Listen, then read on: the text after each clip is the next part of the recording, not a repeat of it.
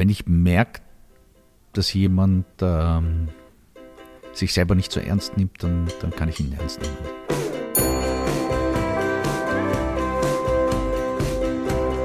Pension Schöller.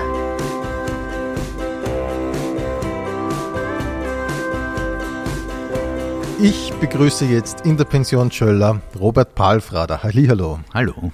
Robert, wir starten mit der Frage, die jeder Kabarettist irgendwann einmal hört, nämlich wie bist du eigentlich zum Kabarett gekommen? Über Umwege, unfassbare Umwege. Sag mal. Ich war Studiomanager in einem Tonstudio und dort habe ich den Florian Scheuba kennengelernt.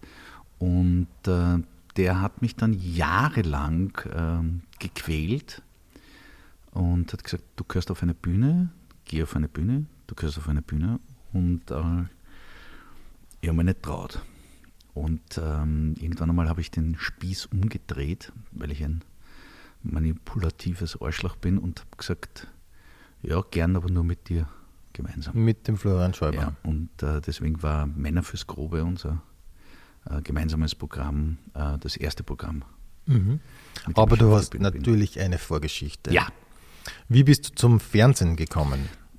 Ich war ja Wirt in sehr jungen Jahren und als ich beschlossen gehabt habe, dass das jetzt genug ist mit dem Wirtendasein und ich das Kaffeehaus im 8. Wiener Gemeindebezirk verkaufen will, ist dann eines Tages eine Casterin vor mir gestanden, die mich für einen Studenten gehalten hat und die gemeint hat, willst du nicht einmal vor der Kamera was machen? Mhm. Ich habe gesagt, ja, warum denn nicht? Und dann habe ich ein Casting gemacht beim ORF für irgendeinen Außenmoderator für die Sendung Happy End mit der Elisabeth Engstler. Und das ist dann aus verschiedenen Gründen... Große Namen, immer schon große Namen. Ja, natürlich. Ist nichts geworden und dann hat die Chefin von der Firma gesagt... willst du nicht hinter der Kamera arbeiten? Und dann habe ich gesagt, ja, warum nicht? Das wäre geplant gewesen für 2 Wochen und aus diesen 2 Wochen sind dann über 2 Jahre geworden, wo ich dann auch in Köln gearbeitet habe. Also ich habe Fernsehmachen dann von der Pike auf gelernt. Mhm. Da habe ich dann auch bei der Firma habe ich dann auch in späterer Folge den Rudi Roubinek kennengelernt. Mit dem bin ich gemeinsam durch Österreich gefahren und habe Leute gecastet für diverse Fernsehsendungen wie zum Beispiel Champion mit Peter Rapp und Martina Rupp. Und im Studio haben wir dann auch die Kandidatenbetreuung gemacht. Also wir sind sehr viel um und um gefahren, der Rudel und ich. Mhm. Und wolltest du das immer schon machen? Ja. Oder? Ja. Du bist, also ich habe das relativ früh gewusst, ja. Ja, aber... Ich habe nicht gewusst, wie. Genau, du bist eigentlich... nicht von dir aus aktiv geworden, Nein. sondern du wolltest und bist entdeckt worden. Ja, also das war mein Masterplan. Was wäre passiert, wenn du nie entdeckt worden wärst? Der hätte jetzt wahrscheinlich in einer Werbeagentur arbeiten müssen. Du wärst nie von selber... Nein. Sicher nicht? Nein. Ich wüsste nicht wie.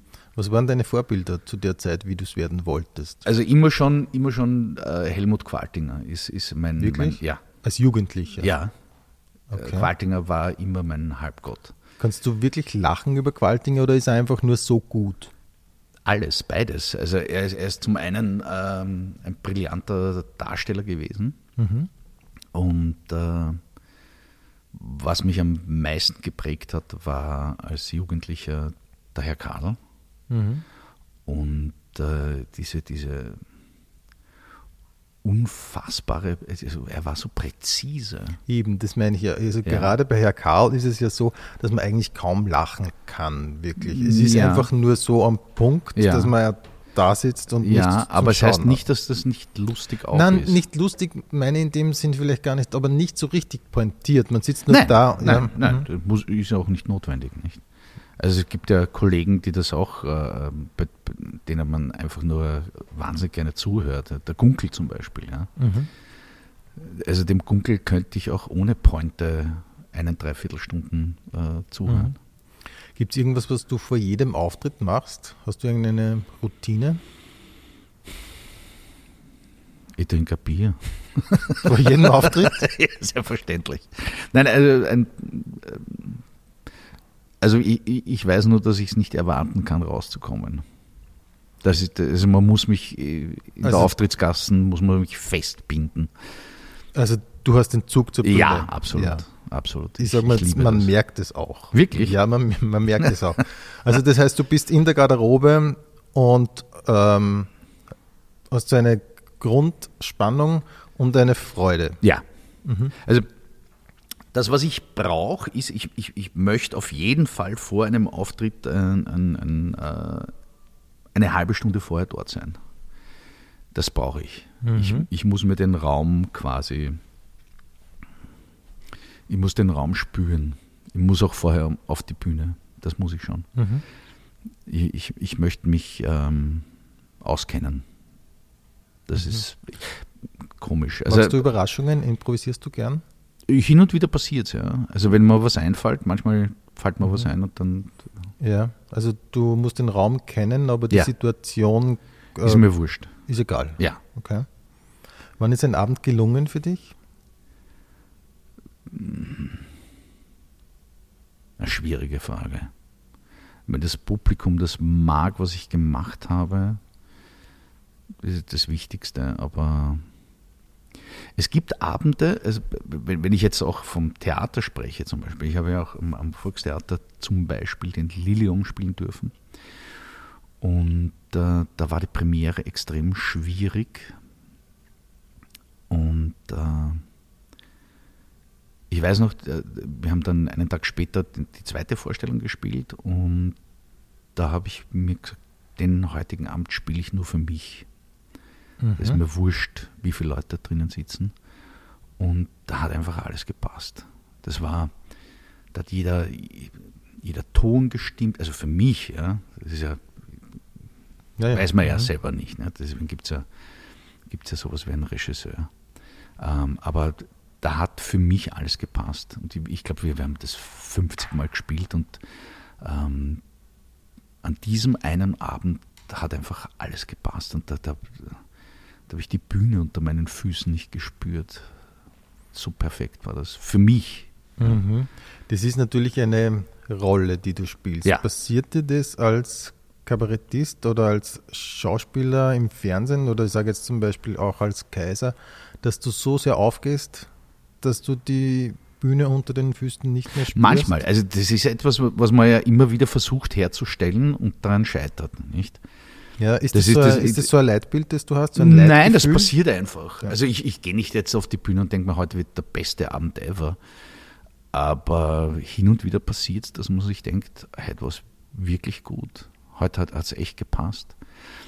Es hängt auch ein bisschen mit dem Publikum zusammen. Also wenn man von Anfang an gleich sehr viel Liebe kriegt, und ich spüre das relativ schnell, und dann bekommt man diese Sicherheit und lässt sich ein bisschen mehr Zeit, als man normalerweise glaubt, dass es Platz hätte. Und dann nimmt man sich mehr Platz und dann wird es besser einfach. Mhm. Wie viel von dir selber ist jeweils in den Rollen, ich sage mal so, ich werde hin und wieder auf der Straße erkannt als Vormärz. Ja. Und die erste Frage, die ich immer gestellt bekomme, ist, wie ist denn der Palfrader eigentlich privat? Oft ist es die zweite. Die erste Frage ist oft, kriegt denn der Lugner eigentlich was zahlt für das, was er da macht? Die zweite Frage, dann kommt aber immer, wie ist denn der Palfrader eigentlich privat so? Und wenn ich dich jetzt frage, wie viel können die Leute annehmen, ist von dir in der Rolle, sage ich jetzt einmal als Kaiser? Ich hoffe, so wenig wie nur irgend möglich. Weil ich habe versucht, den größten Schweinepriester der Menschheitsgeschichte zu kreieren. Eine unfassbar unsympathische Figur, dass der gerade in Österreich so beliebt ist, da müsste sich ja mal jemand Gedanken darüber machen, warum das so ist. Ich mache es sicherheitshalber nicht. Natürlich, ich glaube, der Manuel Rube war das, oder was der Schalko, ich weiß es nicht, einer von den beiden, der gemeint hat, man kann ja nur sein Seelenfleisch spielen. Insofern ist immer ein bisschen was drinnen. Also beim Bürgermeister von Braunschlag weiß ich es genau, da habe ich mir, diesen Bürgermeister habe ich mir aus ein paar Personen, die mir sehr, sehr nahe stehen, die ich seit meiner Kindheit kenne, zusammengebastelt. Da ist ein bisschen was von einem Onkel von mir drinnen, ein bisschen was von meinem Vater drinnen, ein bisschen was von mir drinnen, ein bisschen was von einem ehemaligen Chef von mir drinnen. Also es sind Leute, die ich sehr gut gekannt habe und teilweise sehr geliebt habe. Und da habe ich mir den so ein bisschen zusammengebastelt. Mhm. Und wenn es etwas gibt, worauf ich wirklich richtig stolz bin, dann war es meine Leistung in Braunschlag. Du hast immer noch die Titelmelodie von Braunschlag als Klingelton. Ja. Wo gibt es die zum Autoladen? Das haben wir schon mal gefragt. Die gab es auf einer Facebook-Seite von Braunschlag zum Download. Ah, ja. Und ich habe mir gedacht, weil dieses Läuten von Telefonen, also niemand ist so deppert und lädt sich das runter, habe ich mir gedacht, wenn es einmal so läutet, dann bin das ich. Das ist die Wahrheit dahinter. Okay. Ich wollte einfach, dass ich weiß, dass das mein Telefon ist und nicht... Okay. Mhm. Nichtsdestotrotz hast du ein Programm, das heißt Allein, das hast du auch allein geschrieben und spielst du allein in dem Programm. Das war mir wichtig. Ja? Ja, ich wollte unbedingt einmal ein Soloprogramm auf die Bühne gebracht haben. Ich wollte einmal ganz allein verantwortlich für den Inhalt sein. Ich wollte einmal, deswegen gibt es auch keine Requisiten, nicht einmal einen Sessel, nicht einmal einen Mikrofonständer, gar nichts. Ich wollte ganz allein auf der Bühne sein. Und jetzt ist dieses Programm eben das Programm, wo du ganz alleine auf der Bühne stehst, wo sonst nichts passiert, für das du allein verantwortlich bist, und du hast dir für dieses Programm als zentrales Thema das Thema Religion genommen. Ja. Warum? Meine Frau ist dafür verantwortlich. Ich bin meiner Verwandtschaft auf die Nerven gegangen mit meiner antiklerikalen, mit meiner religionskritischen Sicht der Dinge so auf die Nerven gegangen, dass meine Frau irgendwann einmal an einem Abend, den wir gemeinsam verbracht haben, gesagt hat, früher hat man so viel Spaß haben können mit dir, es war so lustig, und jetzt seit einem Jahr treibst du jedes Gespräch in Richtung Religion, was für eine Bedrohung das ist für den Planeten, unsere Spezies, und es ist wirklich mühsam, immer über dieses eine Thema mit dir zu reden. Und dann habe ich gewusst, ich brauche ein Ventil. Ich habe gewusst, ich muss das loswerden, und seit ich das auf der Bühne machen kann und mich quasi selbst therapiere, indem ich kann ich über andere Dinge auch reden, weil ich das Gefühl habe, ich habe das jetzt genug. Also es hat funktioniert? Ja. Deine letzte Rolle, soweit ich weiß, war eine ganz besondere, nämlich die des Homer Simpson. Oh ja. In einer Synchronisation von den Simpsons kurz vor Weihnachten. Ja.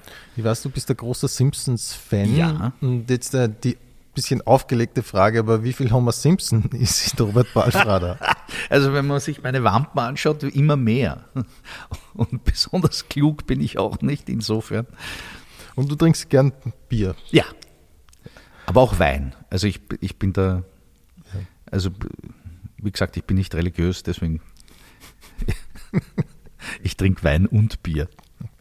Auch so eine typische Simpsons-Frage, was ist dein Lieblingscharakter? Das ist eine sehr gute Frage.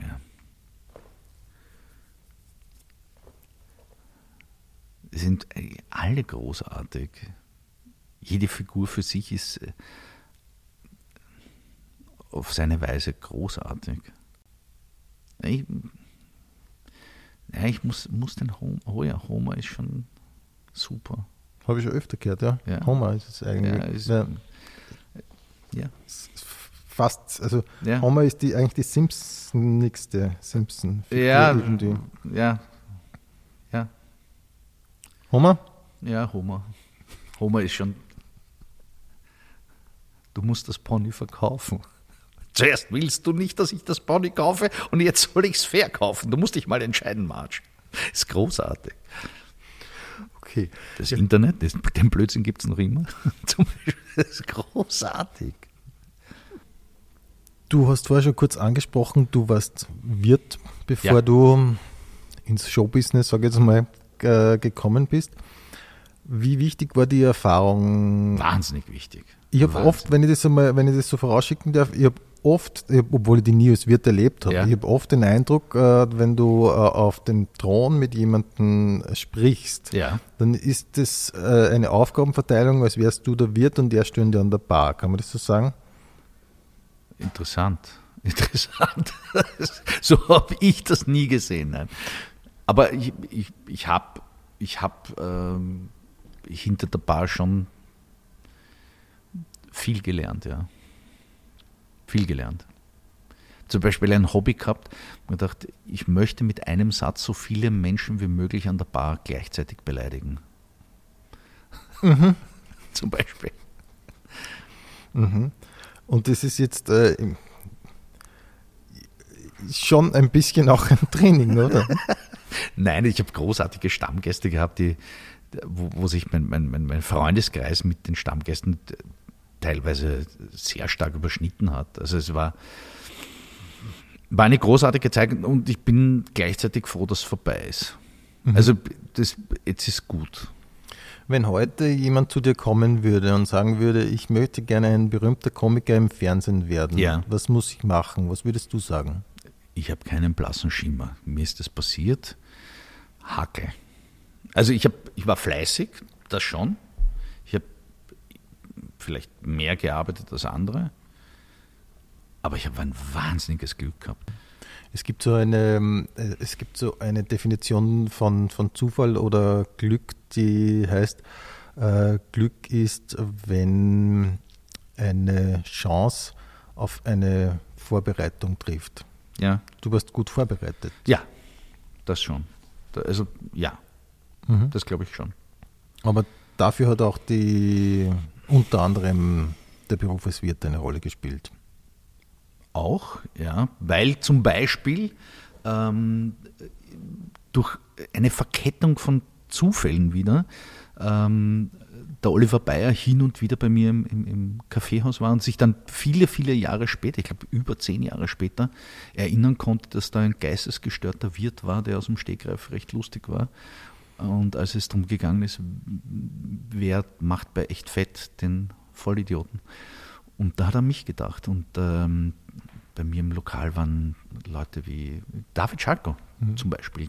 Dem David sind auf der Josef-Stetter-Straße die Zigaretten ausgegangen. Und dann hat er in die Strotzegasse reingeschaut und hat gesehen, da brennt noch ein Licht. Und dann ist er bei mir rein und dann hat er sich gedacht, da ist ein komischer Wirt, da komme ich öfter her. So habe ich den David kennengelernt. Da war der David, glaube ich, noch nicht einmal 18. War 17 oder 18, kurz vor der Matura oder nach der Matura. Also blutjung war er. Wann hast du selber das erste Mal gemerkt, dass du lustig bist? Auf den ersten Partys, auf die ich gegangen bin, wo die Leute gelacht haben, wenn ich was gesagt habe. Da haben wir gedacht, ich bin gar nicht so unlustig, glaube ich. Also ich habe ein paar Nummern, die mir halt eingefallen sind aus dem Stegreif. Also ich habe mich nie hingesetzt und habe was geschrieben, aber also das sprudelt dann so.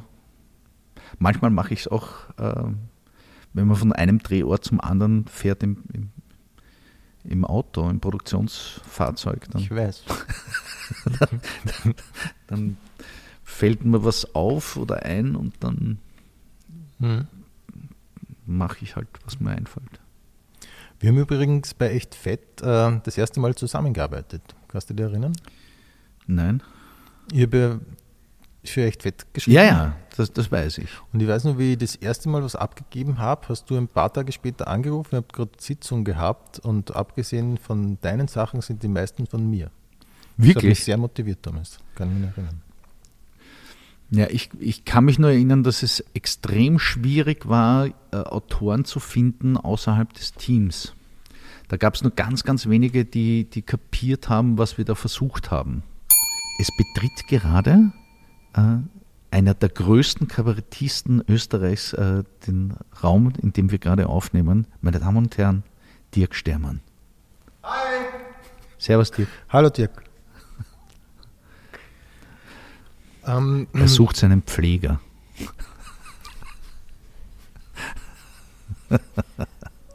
Wahrscheinlich ist die Windel wieder voll. Oder die Blutwäsche. Er braucht wieder Blutwäsche. Ich glaube, Blutwäsche oder die Windel ist voll. Man weiß es beim Dirk halt nie. Nicht? Dieser tröge Blick. Ja, ich lasse das so stehen. Wenn du das Jahr 2020. Ja, es war schier. Das war schier. Also da sind nach der Reihe die Auftritte abgesagt worden, und in der Zeit, wo man hätte spielen können, habe ich zum Beispiel in einem Saal in Niederösterreich, wo normalerweise so um die 300, 320 Leute reingehen, habe ich zweimal gespielt ohne Pause, also zweimal 1,75 Stunden durchgespielt, weil die Leute halt aufgefächert gesessen sind und dann viele Leute die Karten zurückgegeben haben oder einfach nicht gekommen sind, und die zweite Vorstellung nach 20 Minuten Pause habe ich dann vor, ich glaube, 36 Leuten oder 26 Leuten gespielt. Das ist echt nicht schön. Mhm. Das brauche ich nicht mehr. Gibt's irgendetwas, das du durch Corona über dich selber gelernt hast? Ja, dass ich Dinge, von denen ich immer behauptet habe, dass ich sie mal erledigen werde, wenn ich einmal ein bisschen mehr Zeit habe, dann doch nicht gemacht habe. Okay. Also es hat schon einen Grund, warum man ein Scharnier ölen oder den Griff, Türgriff festschrauben, solche Sachen halt.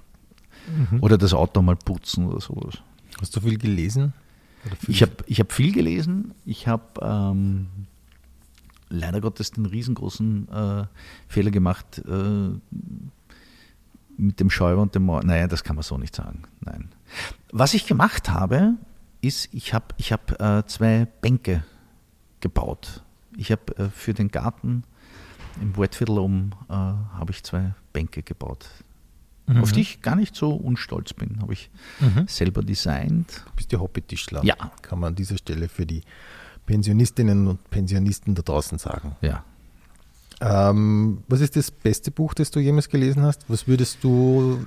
Das ist schwierig. Das ist schwierig. Am ehesten, wie Barney es sieht, von Mordechai Richler. Und dann gibt es einen Kurzgeschichtenband, der mich gefesselt hat. Da fällt mir der Name des Autors jetzt nur nicht ein. Aber das kann ich googeln, weil der Autor hat in Glorious Bastards hat der den Bärenjuden gespielt. Die Rolle des... Gibt's mal eine Sekunde, ich muss das googeln. Gibt's mal Wart ein bisschen. Ihr habt eh nichts, ihr sitzt vor einem Podcast, bitte, ihr habt doch Zeit. Ha? Gut. Ich google das für euch, ihr braucht das jetzt nicht machen. Ja? Oder ihr googelt das, während ich das google, und wir schauen, wer schneller ist. Okay, ich hab's. Der Eli Roth. Der Eli Roth hat das Buch geschrieben. Schauen wir mal, ob ich den Titel des Buches finde. Nein, finde ich nicht. Nein, leider nicht. Das muss ich jetzt auch googeln.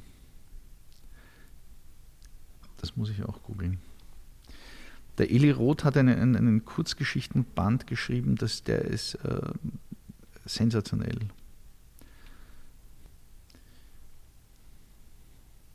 Nein. Seltsam. Müsste ich auf Amazon schauen. Ja, also das okay. Ist also das beste Buch ist wahrscheinlich Wie Barney es sieht.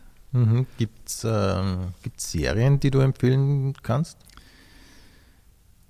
Ja, einige. Wobei nicht ganz ohne Einschränkung. Zum Beispiel fand ich die erste Staffel von Dirk Gentlys holistischer Detektei großartig, die zweite vollkommen falsch. Das hat aber da haben sie nicht lang genug nachgedacht, fürchte ich. Da haben sie das ist die Serie, die Bernhalter durch die Galaxis nachempfunden ist? Nein, das ist derselbe Autor. Ah ja, genau so. Das ist derselbe Autor. Mhm. Da ist die erste Staffel großartig, die zweite ist falsch, weil es in einer Märchenwelt spielt und dann geht das halt nicht mehr aus. Weil wenn du einen Charakter hast, der quasi über märchenhafte Fähigkeiten verfügt und das ist alles in der realen Welt verankert, dann ist das etwas Außergewöhnliches. Aber eine Märchenfigur in einem Märchen ist nichts mehr Besonderes, nicht? Also dann Happy habe ich auch gut gefunden, auch die erste Staffel war großartig. Happy habe ich großartig gefunden. Ozark ist Wahnsinn. Also bis zum Schluss großartig. Also die ohne Einschränkung. Und was noch? Was habe ich noch? Ja, ich liebe Rick and Morty. Rick and Morty ist so eine Zeichentrickserie. Das ist eine Zeichentrickserie, die unfassbar klug geschrieben ist. Also das ist Wahnsinn. Ich liebe Rick and Morty. Ich hätte gern so viele Folgen von Rick and Morty, wie es von den Simpsons gibt. Das ist mein Wunsch ans Universum. Mhm. Googlest du dich selber? Ja. Schon allein beruflich, dass ich sehe, wie, wo, was, wann. Auf welcher Website verbringst du die meiste Zeit? ORF.at und Standard.at. Standard.at mehr Zeit, aber Standard.at und ORF.at, das sind die Seiten, die ich jeden Tag anschaue und lange anschaue, genau anschaue. Wenn du auf dein Handy schaust, von wem ist die letzte Nachricht? Dann muss ich nachschauen. Die letzte Nachricht ist von meiner Kreditkarte, dass ich Netflix bezahlt habe für den nächsten Monat. Das ist günstig, vielleicht kommen wieder Folgen von Rick and Morty. Ja. Wenn du ein Video von einer Situation in deinem Leben haben könntest, welches wäre das?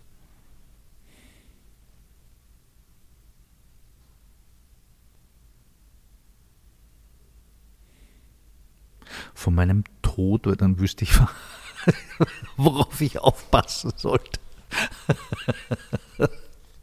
Okay. Dass ich vorbereitet bin, nicht, dass ich das höre. Ja. Weil dann sage ich, ja, jetzt ist. Ja. Da gibt es eine super Geschichte von Louis C.K., wie plötzlich die Katze im Raum ist und er macht so einen Schrei und er hat plötzlich festgestellt, so wird er mal schreien, wenn alles den Bach runtergeht, und er ist voll enttäuscht über das Geräusch. Ich werde auch ziemlich enttäuscht sein, wenn ich dann stirb. Glaube. Was ist eine Sache, die einem keiner beibringt, die man aber eigentlich in der Schule lernen sollte? Puh, das ist viel. Das ist sehr viel. Würdest du das Schulsystem absolut reformieren? Absolut. Also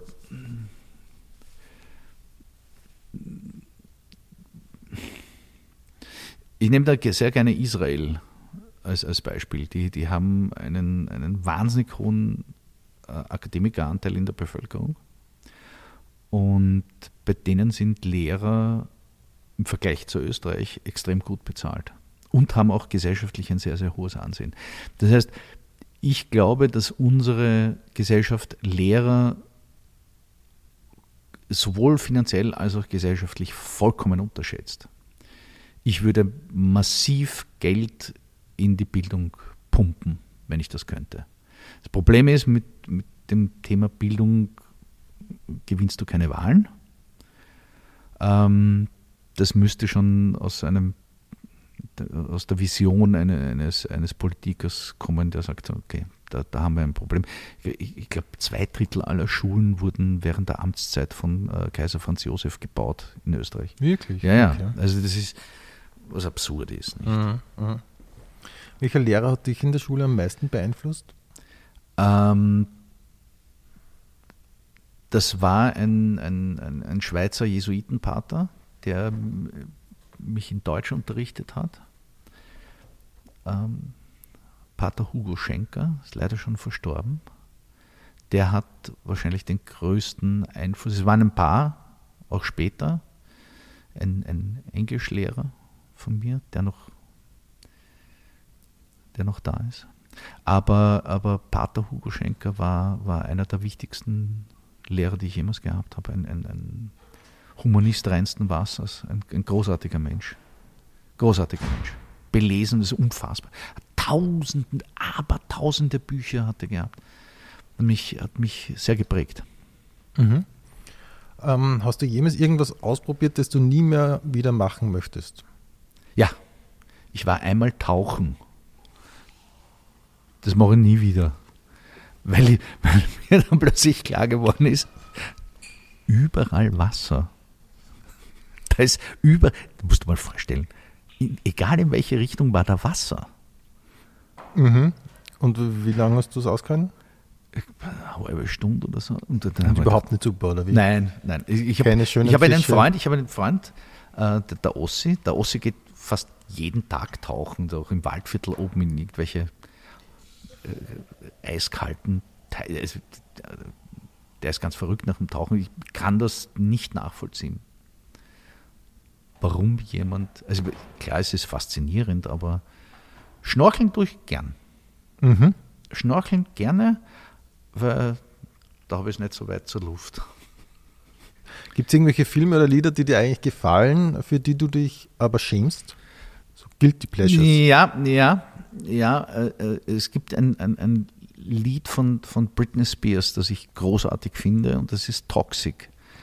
Ich finde, das ist eine der am besten produzierten Nummern ever. Es ist ob wir einen Kaffee? Ja, natürlich.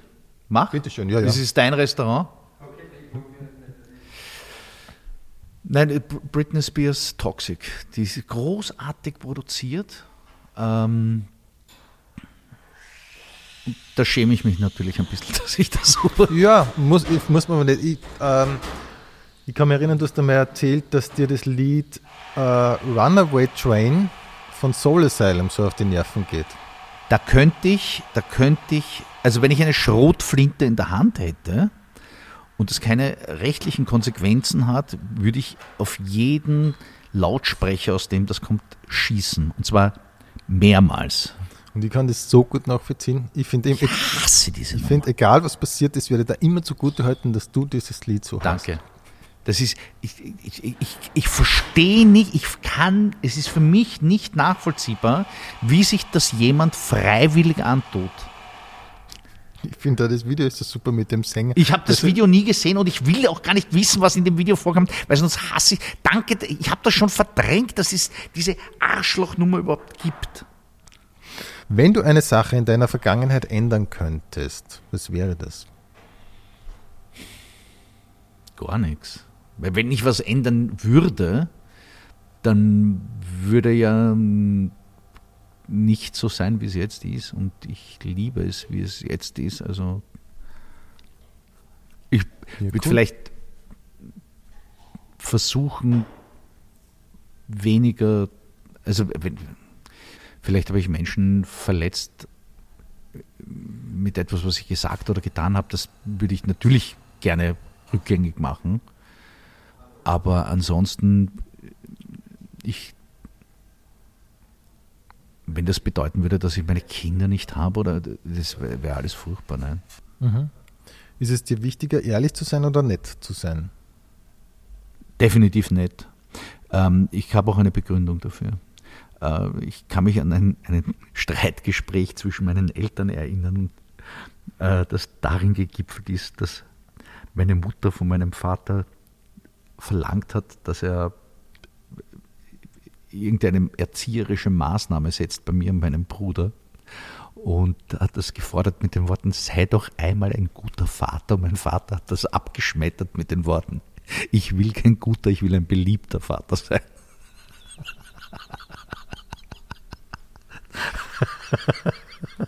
Und das war er. Er war ein sehr beliebter Vater. Das ist eine schöne Geschichte, finde ich. Ja. Was für eine Rolle hast du im Freundeskreis? Bist du immer das Alpha-Tier? Nein, um Gottes Willen, das wäre furchtbar. Nein, ich habe, mein Freundeskreis setzt sich aus Menschen zusammen, die mich sehr, sehr lange kennen. Also mein ältester Freund, mit dem war ich im Kindergarten, in der Volksschule, im Gymnasium. Also der kennt mich in- und auswendig, da gibt es nur ein Miteinander und Nebeneinander. Das ist wenn man mit jemandem wirklich befreundet ist, nein. Also ich habe auch überhaupt kein Interesse dran, irgendwie eine Führungspersönlichkeit, das ist mir zuwider, nein, das ist mir zu blöd. Hm. Nein. Hm. Was fällt dir bei anderen Menschen als erstes auf? Ob sie einen Schmäh haben. Mhm. Und da bin ich sehr, sehr kritisch, glaube ich. Verhältst du dich anders gegenüber Leuten dann? Ja, definitiv. Also wenn ich merke, dass jemand sich selber nicht so ernst nimmt, dann kann ich ihn ernst nehmen. Gut, sehr gut. Mhm. Gibt es irgendwas, wo scheinbar alle begeistert sind und du kannst nicht verstehen, wieso? Bezüglich? Es gibt oft so zum Beispiel Apps oder Filme oder Lieder, irgend sowas, wo du das Gefühl hast, da reden alle und alle sagen, ja genau, und du stehst daneben und denkst, wieso? Das passiert sehr, sehr oft. Aha. Ja, also das ja, das passiert öfter. Und zwar wurscht, ob das jetzt Musik ist, Filme, Serien, Apps, Bücher, das passiert mir ständig. Ja. Hallo? Bitcoin ist sowas zum Beispiel. Könntest du bitte folgende Sätze vervollständigen? Ja.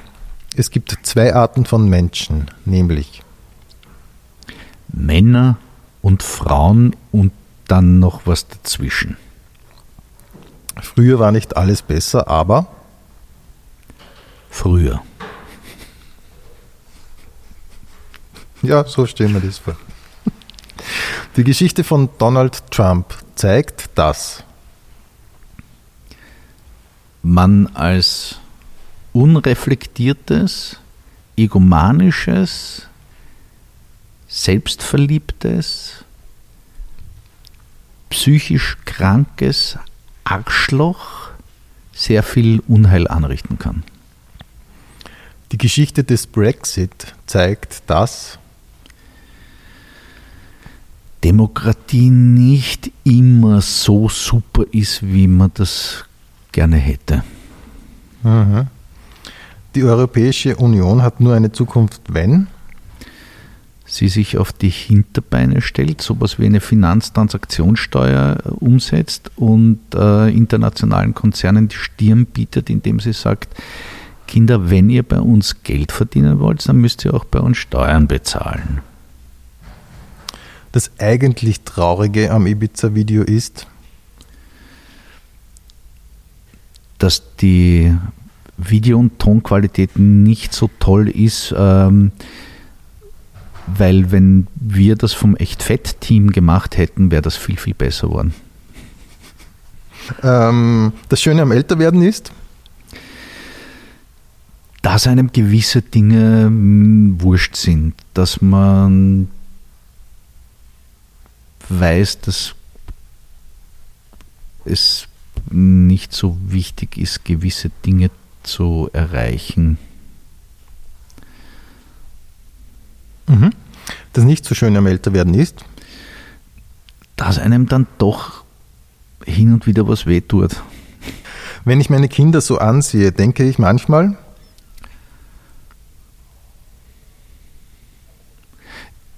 Ich bin einer der glücklichsten Menschen auf diesem Planeten. Seit ich Kind habe, ist mir bewusst geworden, dass ich viel, viel früher damit anfangen hätte sollen und viel, viel mehr Kinder hätte zeugen sollen. So an die 2.000, 3.000. Liebe ist Geborgenheit. Also folgendes Szenario. Ja? Du schläfst, wachst in der Nacht auf, im Waldviertel zum Beispiel, ja. Weil du auf die Toilette musst oder zum Kühlschrank gehst, du schaust aus dem Fenster und dort draußen steht ein braunes Pferd im Garten. Wenn du dein Leben anschaust, was ist das Wahrscheinlichste, das passiert ist? Dass meine Tochter ohne mein Wissen zu einem Ponyhof gefahren ist und ohne, dass ich es mitbekommen habe, ein Pferd in den Garten gestellt hat. Okay. Das ist ein Szenario, wo ich mir denke, ja, ich würde sofort mal meine Tochter aufwecken und sagen, was hast du jetzt schon wieder gemacht? Okay. Und meine Tochter ist mir sehr ähnlich, also es ist durchaus vorstellbar, dass sie so verrückt ist. Okay, also die Vergangenheit haben wir schon kurz gehabt. Wenn du dich selbst für 30 Sekunden anrufen könntest, zu irgendeinem Zeitpunkt in der Vergangenheit, ja. Wann und was würdest du sagen? Ich würde mich als 15-Jährigen gerne anrufen und sagen, entspann dich, alles wird besser, als du dir es jemals hättest ausmalen können. Wenn du zum jetzigen Zeitpunkt deine Memoiren schreiben würdest, wie würde das Buch heißen?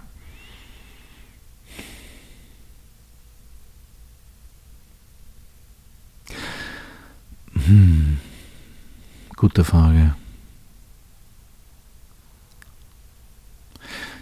Ein glücklicher Volltrottel.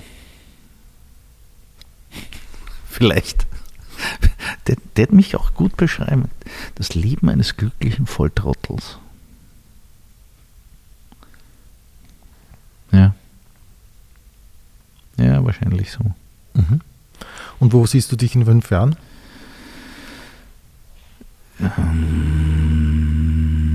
Ja, hoffentlich noch immer vor Kameras und hoffentlich noch immer auf Bühnen, aber dann schon langsam, aber doch